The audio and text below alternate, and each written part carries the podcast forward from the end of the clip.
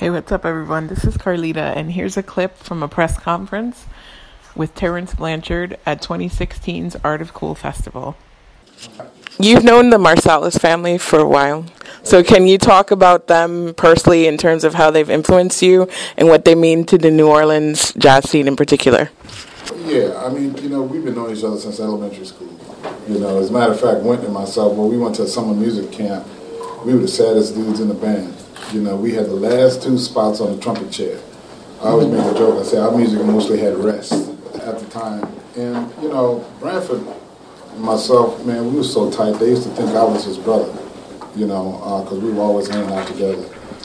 And it's been great having that relationship because it's funny that you asked that too because I was just talking to, to uh, uh, a relative of mine, my little niece. She's playing piano. She's seven years old. And one of the things I was telling telling uh, her mom was you need to have this kid around other kids who have like interests because sometimes when you're by yourself, you, you, you kind of think you're off in your own little world. The greatest thing that ever happened to me was to meet Wynton Branford, Donald Harrison, you know, uh, Kent Jordan, all these other people that had the same interests like me, but we didn't go to school together, right? But we were all in high school, junior high school, and when I saw those guys, I went, oh, he's into this too, and he's good. Mm-hmm. You know what I mean? It was a thing that made you feel like you were a part of something, number one. It inspired you, number two, to work hard.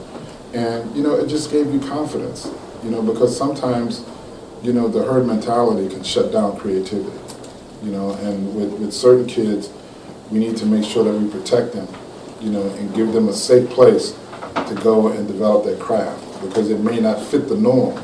It may not fit what's happening amongst everybody else. As a matter of fact, you know, uh, my girlfriend at the time, um, she had a picture of me uh, in our home, and another young lady that I went to school with went and saw the picture, and she said, "Oh, you know that dude?" And she goes, "Yeah, that's my boyfriend." She goes, "Wow, he's so weird. He's just quiet. He's quiet."